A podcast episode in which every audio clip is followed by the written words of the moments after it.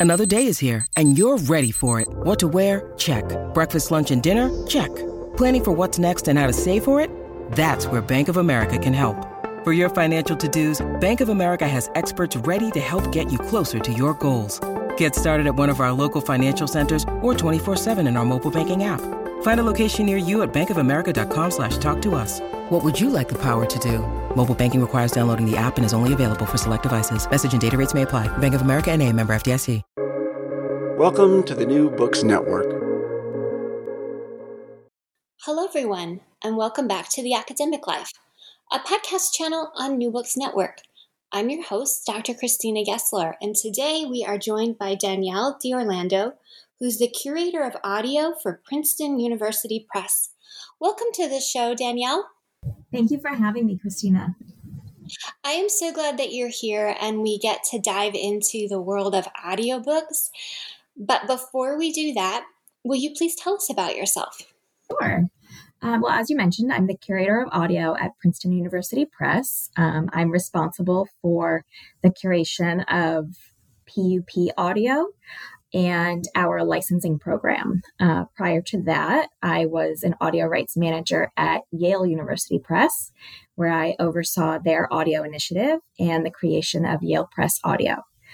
Um, I have a master's in publishing, which I earned while working full time at Tantor Audio, which, if anyone has the opportunity to work full time in the industry that they are um, obtaining their advanced degrees, I highly recommend it. Yes, it was busy, um, but I was able to be in the classroom and then see it firsthand um, in my working life. So that was a really great opportunity.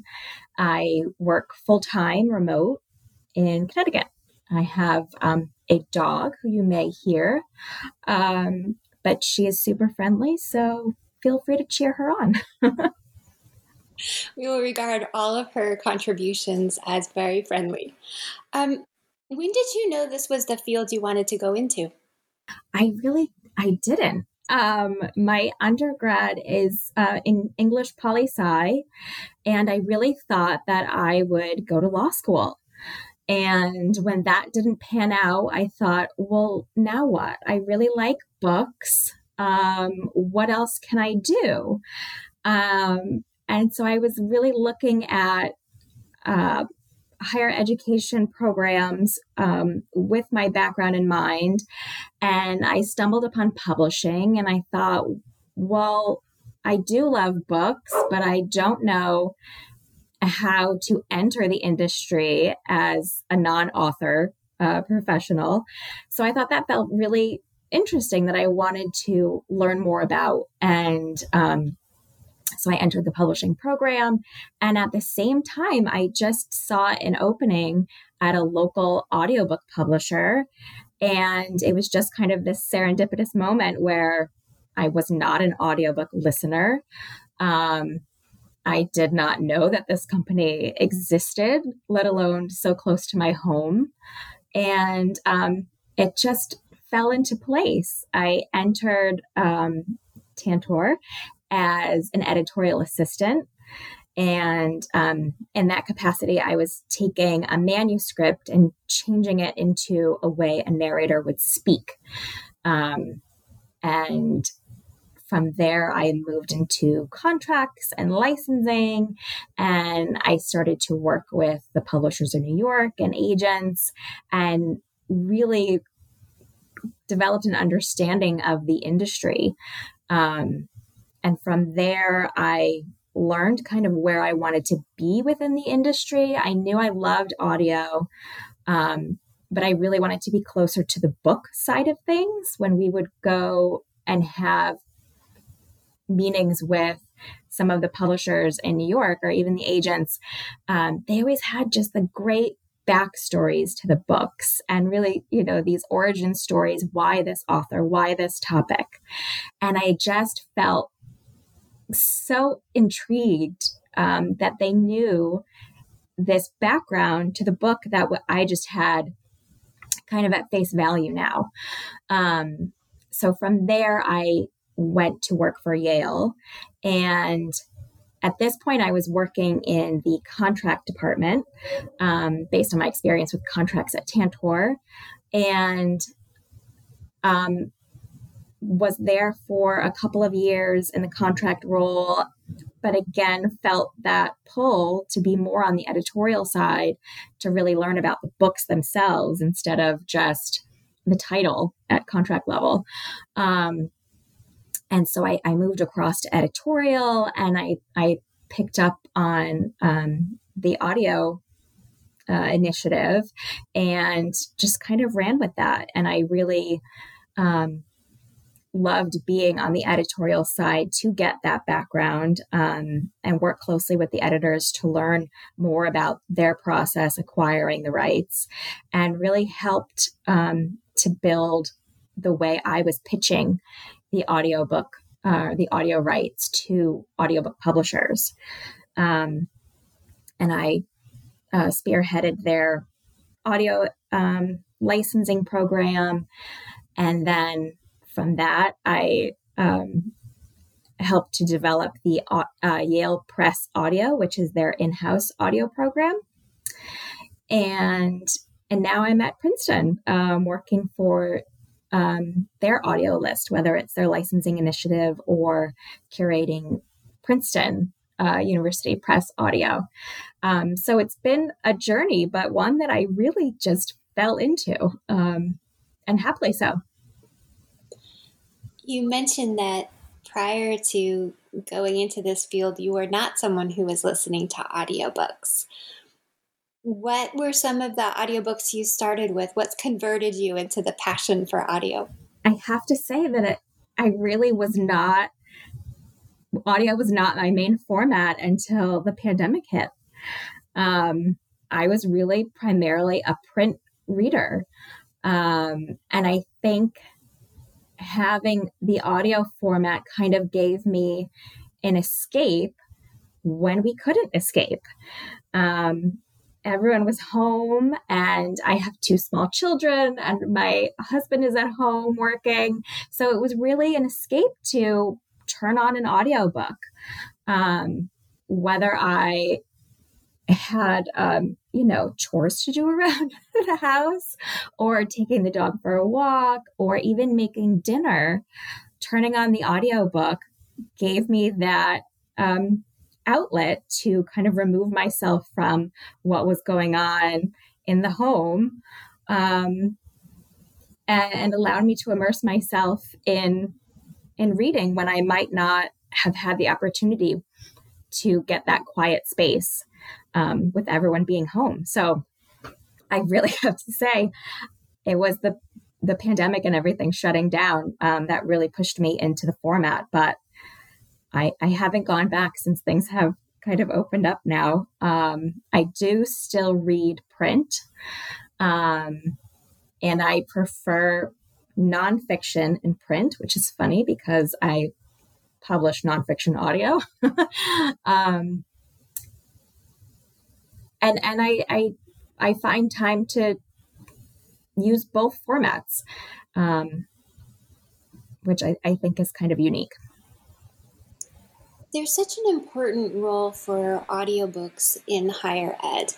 There's a tremendous reading load on students, on professors, on teaching assistants, and our eyes can only do so much reading and then they just get tired because we're human beings. And audiobooks are a wonderful way to bring the material in a very accessible format, no matter what your reason is for not being able to handle reading another book.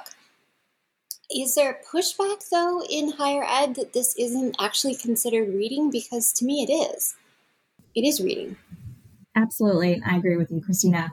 It's actually something um, that when somebody hears that I work in audio, in the audio world, they always ask, Oh, so do you consider listening to an audiobook reading? And I just, yes, absolutely. Um, I mean, not only is it an accessible format, so think of you know uh, someone who is is blind or has um, vision impairment telling them that listening to a book doesn't count that it just isn't so. And I've seen some studies, I can't cite any. I don't know how accurate they are or how, uh, you know, proven they are um, that show that brain waves are the same um, when listening to an audiobook versus reading a print book. So someone will have to get back to me on that if there is an official approved study that's been done. But I thought that was really interesting to see.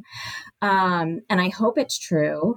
I think no matter which format you choose to engage with, whether it's print or digital or audio, um, you know, you are you're cognitively engaged with the material and and hopefully you walk away um, you know, the better for it. I think however we can get the material out to the intended audience is great.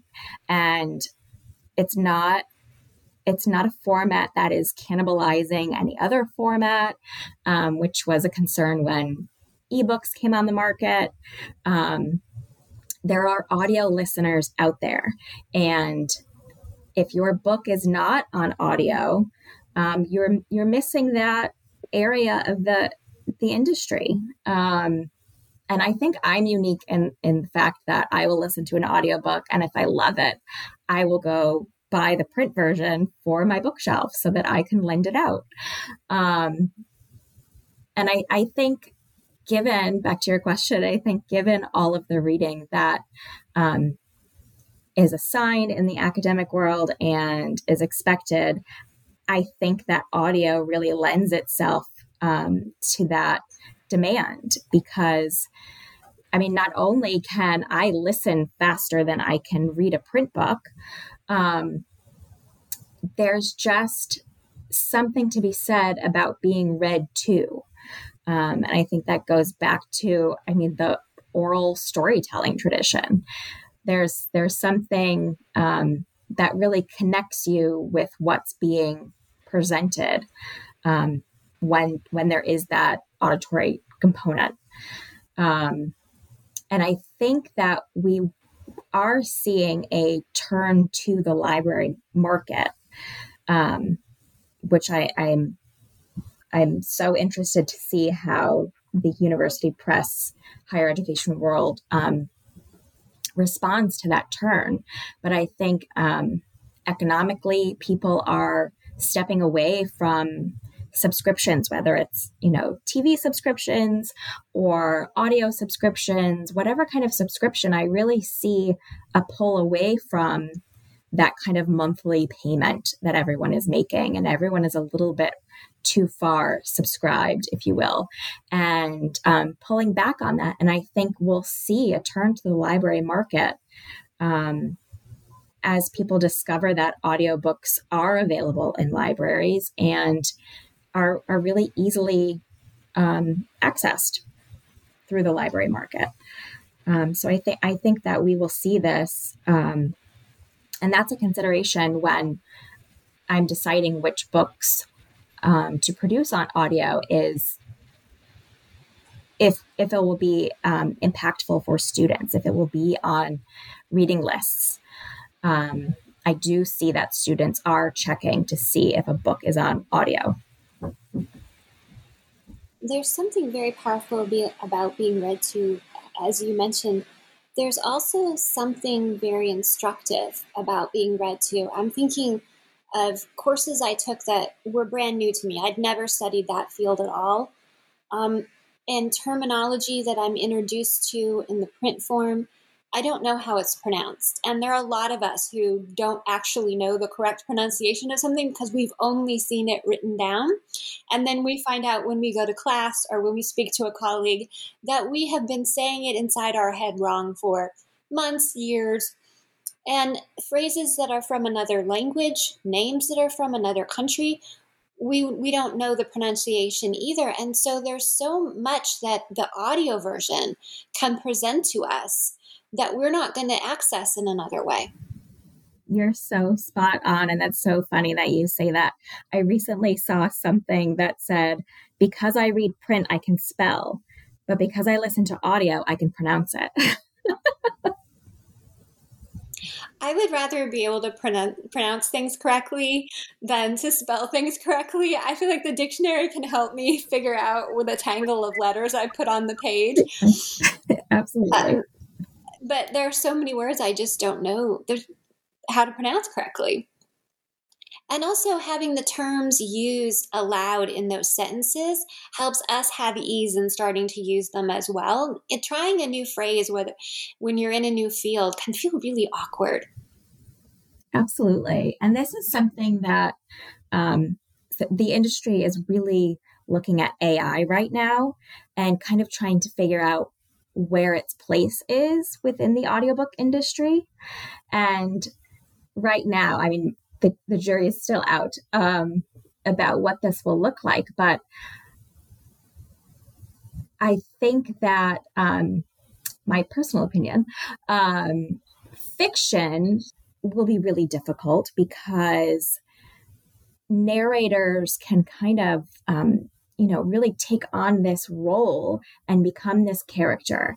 And there can be um, inflection and and tone change if if the uh, character is being sarcastic or um, there's one example where there is um, the character is telling a joke and realizes that it's it's falling flat.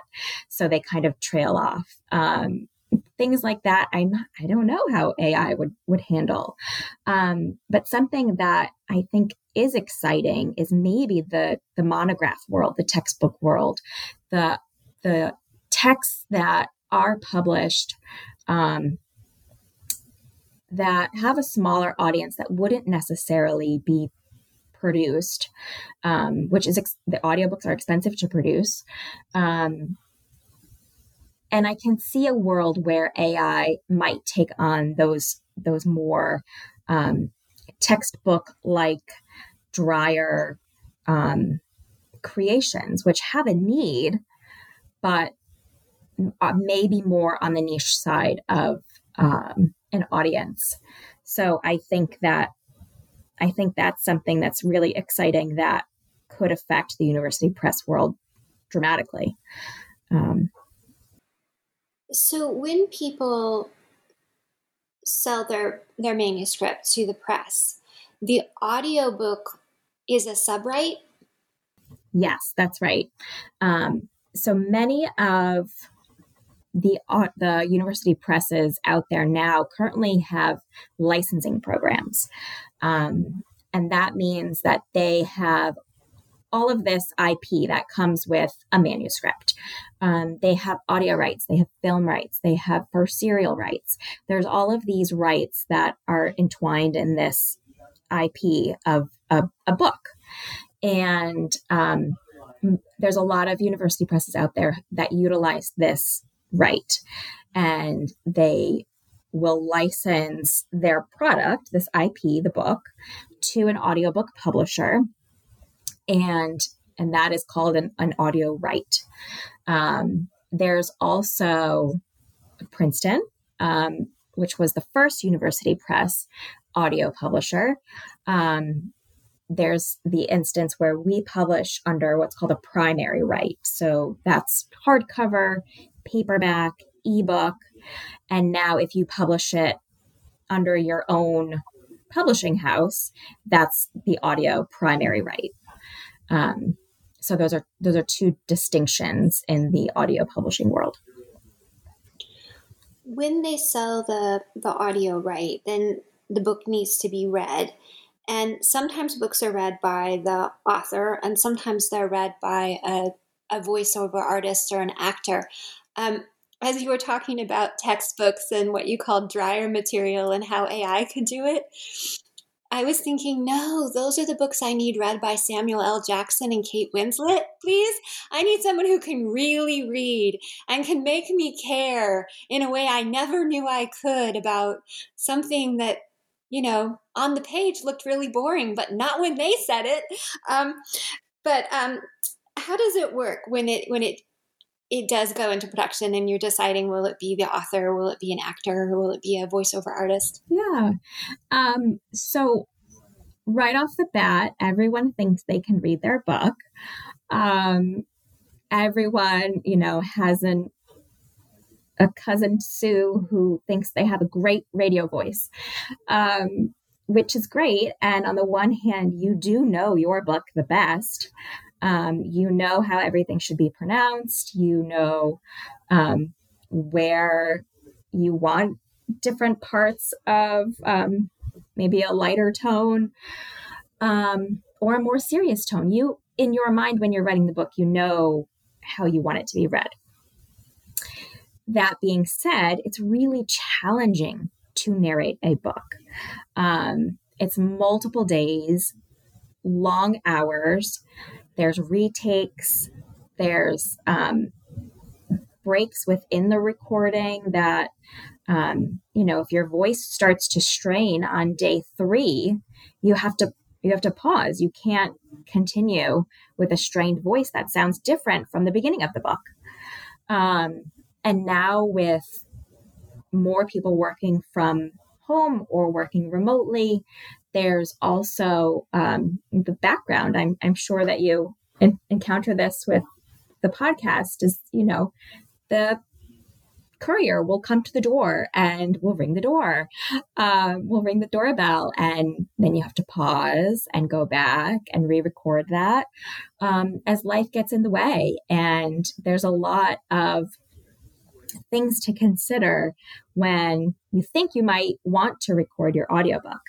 Um, there are certain circumstances when it's right for you to record your audiobook. I think memoirs are one uh, category where I love listening to someone tell their own story.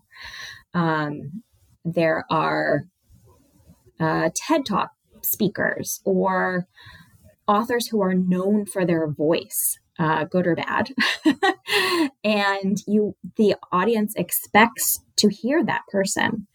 Um, those are all great instances. Or if it's a professor who's known for having a dynamic speaking style and, um, you know, their classes are the ones that go quickly. Um, those are the people that should definitely consider recording their own book. And hopefully, whoever is doing the production um, really takes the time to work with them. We've had great experiences at Princeton. Um, we have a really talented production studio, and they are just game to take a first time um, author narrator and work with them if they're the right person to narrate the book. Um, and then on the on the flip side, narrators are, are professional trained actors. Um, they well, if they've recorded audiobooks before, they know what it entails. They know the lengthy process. They know how challenging it is. Um, so they have those set expectations. But another perk of going with a professional is they have a built-in audience. So if you're if you're an author who, you know, uh, writes, let's say, in the economic field, and you have someone narrate your book um, who's done a, a wider range of uh, topics, they could bring someone based on their own following. I know I follow certain narrators, and whatever they read, I will listen because I just love the way they speak. Um, and i think that this is this is maybe an undervalued part of having a professional narrator record your book is is that you could tap into a new audience who you wouldn't necessarily have or wouldn't necessarily find your book because that's not their preferred genre. Um, but because they love this narrator they will listen. And they may become a fan of yours. They may suggest or recommend your book to someone else. Um, so I think there is added benefit for having the narrator. Are there books that go straight to audio? You decide not to release a print edition? They're becoming that's becoming um, something that we consider. Um, Malcolm Gladwell does that a lot. Um, he has his own, um, it's called Pushkin Studios, and they do a lot of really creative things with audio. Um, I'm trying to think of the name of one of his books, Bomber or something. Um, that was an, an audio original, which I think has now become a print edition. Um, but I think that's something that's really interesting. I'm I'm really excited by the creative, um, immersive audio experience, and I'm hoping to do more things like that um, with Princeton Audio. I I think it's so interesting to think about, and I encourage authors out there to think about how their book will sound as an audiobook when they're writing the book. Um, so often there there may be some repetitive material which is key to understanding the text um, but as an audiobook it's just kind of draining to listen to um, so i think i think as the audiobook changes and becomes a more creative format which it definitely has the ability to do um, i don't know i would love for authors to consider that when they're writing their manuscript. What will this sound like when somebody's reading it aloud? You don't often think about that because, I mean, outside of children's books, um, there's, I don't know, are, is there an audience that uh, is being read to from the print version? I don't, I don't know, but um, I think if that's something that they could consider when writing the manuscript, um, that would that would be really interesting. It's something we sometimes do in critique groups. You can't read your own work aloud, someone else has to read the pages you submitted aloud, and that's how everybody absorbs it. And then they give feedback, and it's really interesting how people respond to what they heard out loud and how that informs you when you go to do your, your paper rewrites for a paper book um, because you're you're becoming aware of how people are receiving your words. And it's also very interesting to hear somebody reading aloud a draft. You kind of sit there cringing like i can't believe i phrased it that way. I can't believe it sounds like that. So as you're as you're talking i'm thinking about how interesting it would be for people who are trying to finish their dissertations who are trying to create their first monograph and get it sent off to a press to listen to more audiobooks to get a real sense of the cadence of language and how it resonates with readers. Absolutely. I think um, I know one of the things I've heard just being among the editorial department is, you know, when when you're preparing um, to submit your dissertation that it shouldn't look like your dissertation. And I just, I could find that so, I don't know, if I was submitting a dissertation, I would feel maybe frustrated by that, maybe confused. What does that mean? It shouldn't look like a dissertation. I just spent all of this w- work and time um, creating this. Um, but I, I can definitely understand how listening to audio might help you with that process of transferring it from a dissertation to a published book, um, as it gives that kind of more um, trade, non scholarly focus, um, just based on the types of books that are made into audio. Um, so I, I, think that's a great idea to listen to more audiobooks, especially within that discipline. Um, and you can see how the more trade focused books do that and transfer that knowledge. On your end, you have a plethora of books that have already been in print that are that are coming in every day. Manuscripts are being um, acquired.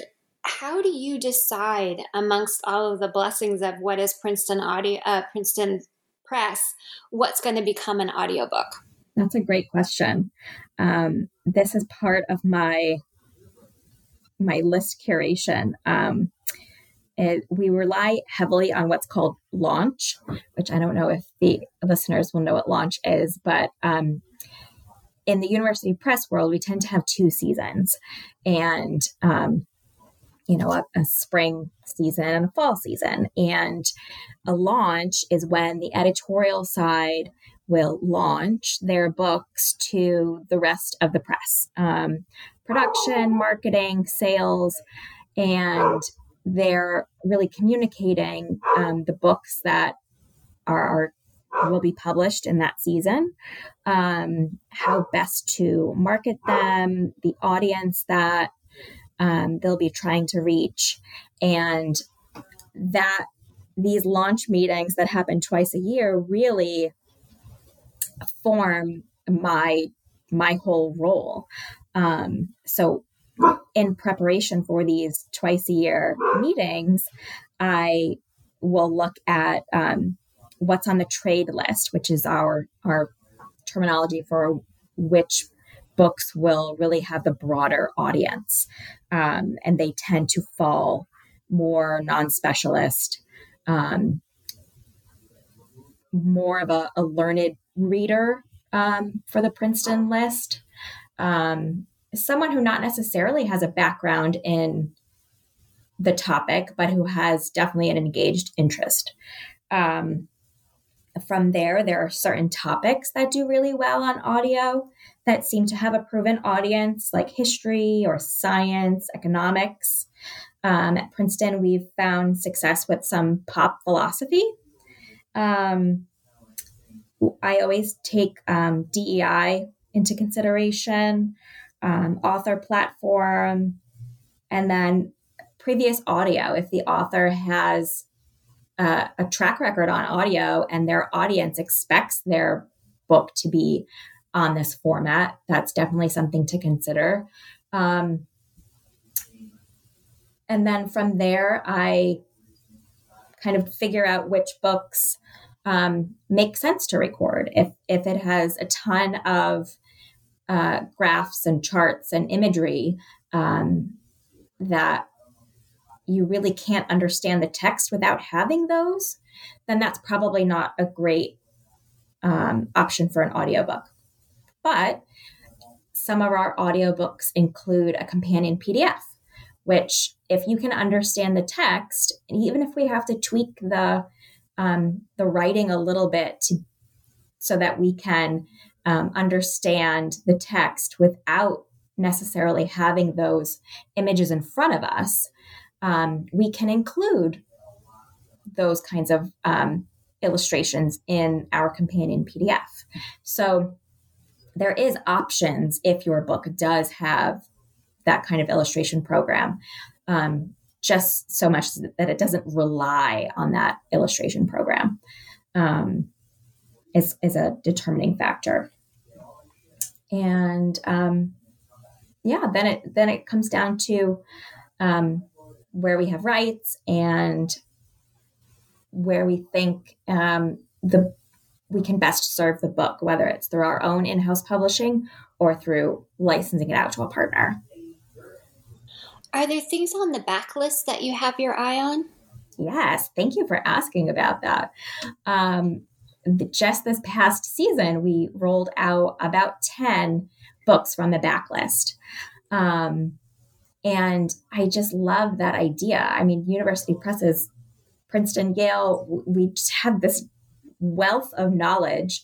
Um, and we've just been around for so long. So prior to audiobooks becoming a mainstream thing um, are all of these great books that have to find their way to the audio world.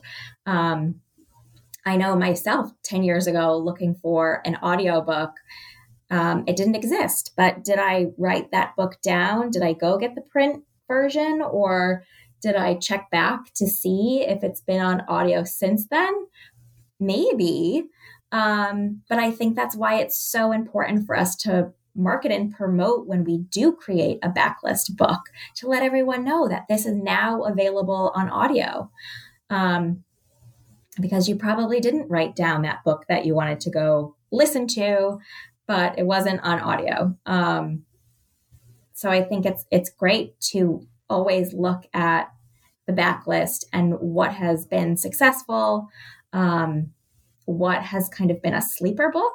Sometimes we'll um, publish a list and we didn't realize that this other book was going to take off. Um, so we do have that um, opportunity to really kind of have that self uh, reflection where we look back even just a season and say, oh, that really took off and we weren't expecting it. and um, put that audio edition out closer to publication instead of the simultaneous publication that we're always hoping for.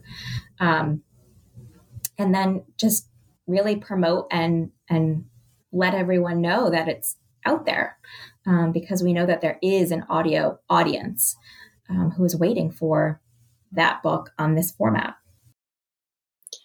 As we expand audio, we expand accessibility. How are other university presses jumping on the audio bandwagon, or are they watching and waiting to see how you all do first? um, well, I definitely receive a lot of questions. Um, I think that the university press world generally is realizing that this is a format where you know they can expand an, another source of revenue um, the audience is out there and eager for this material. It's just a matter of connecting the dots and getting it out there. Um, so there's a little bit of internal review where you have to see what material you have um, what's sold really well where do you have the rights? Um, and then from there, it's deciding is this something that we want to take in house, and um, and that doesn't necessarily mean creating a recording booth and hiring a producer and doing all of that. There are plenty of um, talented production studios out there that will take all of that on for you. Um, and um, I'm trying to think about the your initial question. um, but then there's also the licensing aspect of it. Um, so maybe they decide that okay, yes, we have a few books, not um, maybe they, they have a very small list, modestly sized list, and they have a handful of books that they'd like to put on audio.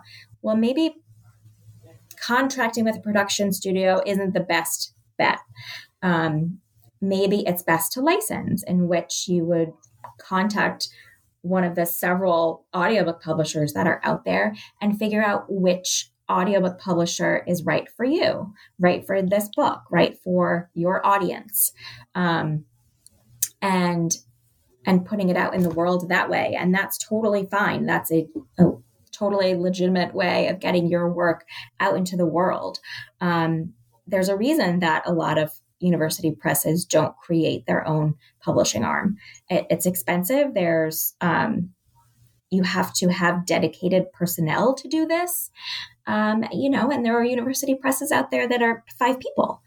Um, so it's definitely an investment. Um, but if you're a small house, whether university or otherwise, you can definitely have an audio program.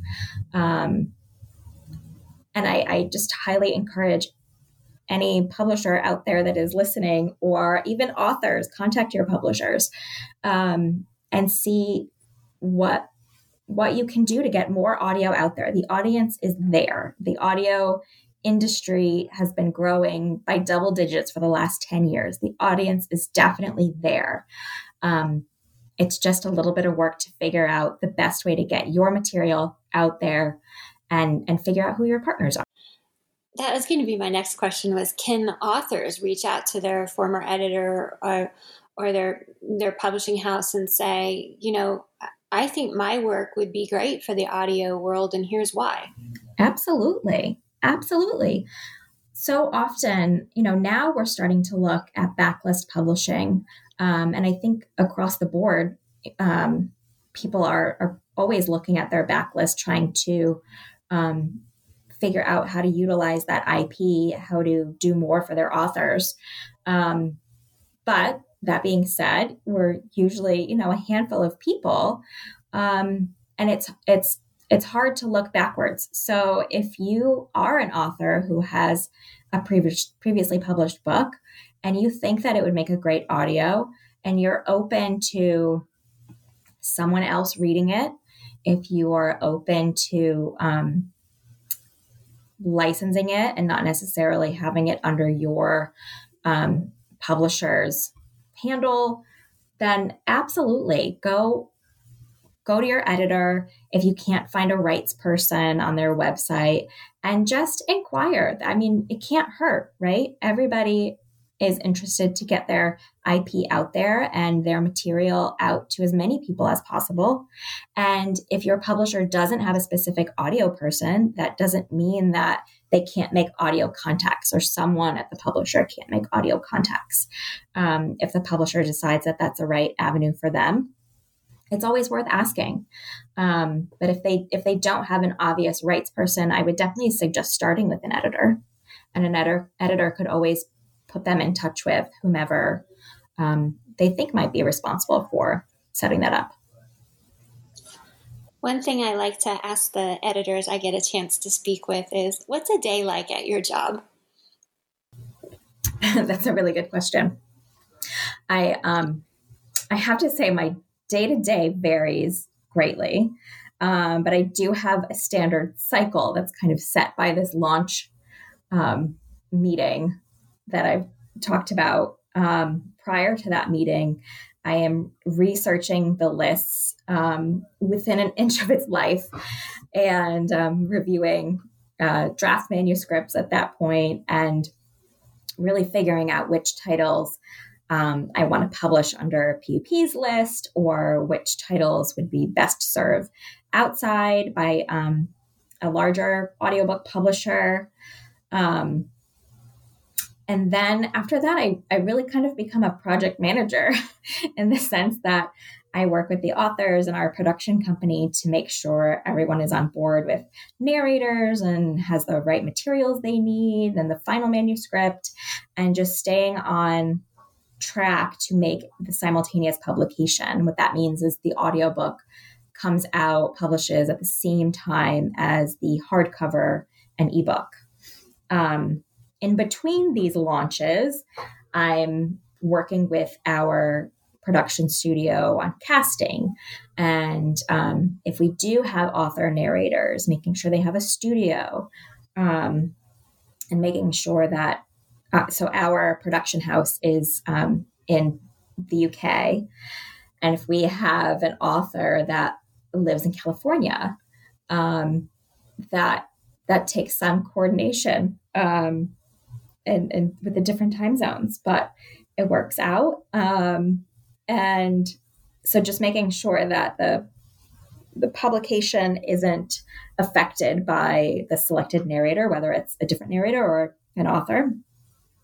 Um, I'm working with our publicity and marketing teams to find unique angles uh, to promote the audio edition specifically. And I, I implore authors that are listening to definitely mention if your book is available on audio. So yeah that given audio audience um, is alerted to that. Um, i work on reviewing our different distribution channels and promotions within those channels. And then i'm i'm create i'm thinking creatively about new channels or new partners that are out there as this audio industry is just developing like crazy and all different um, products are coming on the market. So i'm i'm always reviewing those. Um, and i started this year to work with the audio publishers association to really stay in tune with the industry. Um, and that's kind of what my i don't want to say day to day is but my my overall cycle. Um, preparing a, a curation list and then seeing that through and getting ready for the next list. We've covered quite a lot about your job, but I'm guessing there are some misconceptions people have about your job or about the audio world or about the place of audiobooks. We have a few minutes left. Would you like to clear up any misconceptions, share any pet peeves, answer any uh, questions that you get commonly asked? What would you like us to know that we don't know right now? Hmm. I think that I think we touched on the common misconception that audio listening is not reading, um, which I, I, definitely think it is. I definitely think um, there's some misconception um, about you know an audio version cannibalizing the print sales which again isn't true. There's there's a market out there um, for audio listeners, and people that listen to audiobooks might not necessarily pick up your print edition or your digital edition. So I think we can kind of look to ebooks um, as that more mature format that we thought would totally disrupt the print industry. And um, print was dead when ebook first came out. Um, and, you know, audio is not new, but I think that we can look to ebook in that sense that um, it's not there to cannibalize. You will still see your print sales. You will just see an increase in an audience participation um, based on this this other format that's available to them. What would you like to see going forward? I would love to see. Um, hmm, this is a good question. I would love to see more people trying audio that and and have a more open mind to the format. Um, like I said, I was not a primary audio listener until recently, and and I've really made significant gains in how much reading I've been able to get done because I'm listening um, when I wouldn't necessarily have time to sit and sit with a print book. Um, and I've just found that so beneficial. And we listen to audiobooks in the car when we're on a road trip.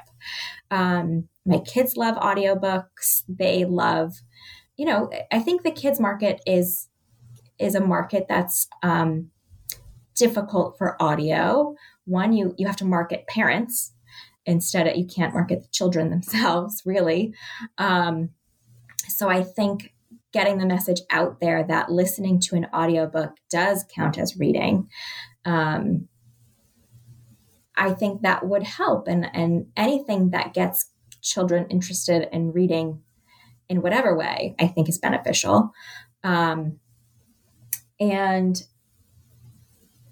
yeah, I think just giving giving audio a try. I mean, I've personally found that I'm a better fiction listener than I am a nonfiction listener.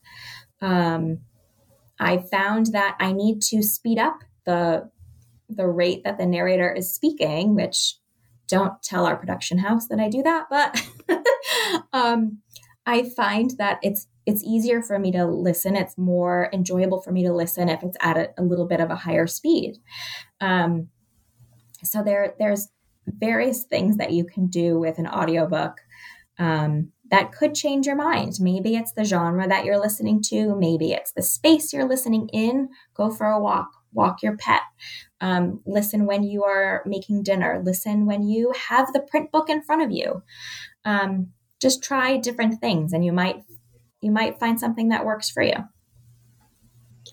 It sounds like there's more ways for high schools, community colleges, colleges, and graduate schools to incorporate audiobooks, particularly ones that are written at a higher reading level than maybe their students would feel comfortable with, into the classroom as well as into the syllabus. Absolutely.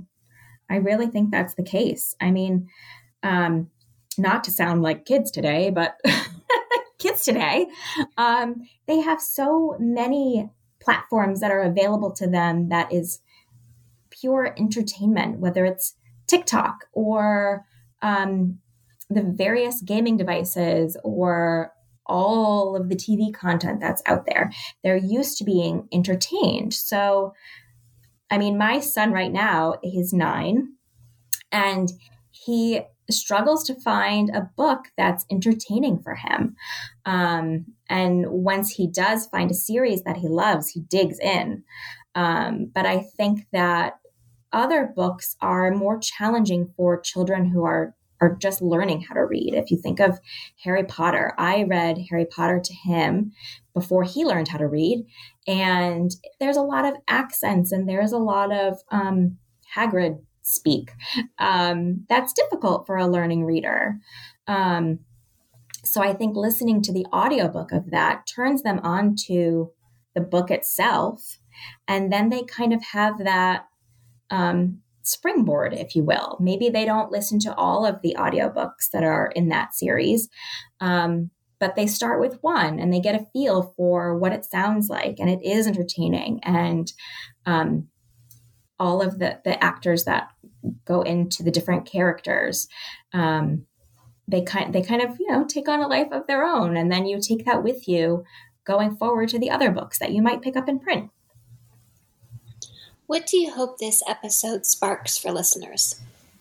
A curiosity. I've I found real real joy with this format um, that I really just stumbled into and appear to be continuing to stumble through my journey with audio. Um, and I'm just always discovering new things about this format um, that brings me joy. And I think as the audio format develops and there's more immersive audio, um, there's a really there's really a level of excitement out there that I think is going to be great for the market and and the audio listener will just benefit from. And anyone willing to experiment um, and stay curious will really gain from it. Thank you so much for being here today, Danielle D'Orlando, and telling us about your role as curator of audio at Princeton University Press and about the future of audiobooks for higher ed. I'm Dr. Christina Gessler, and this is The Academic Life on New Books Network. I hope you will please join us again.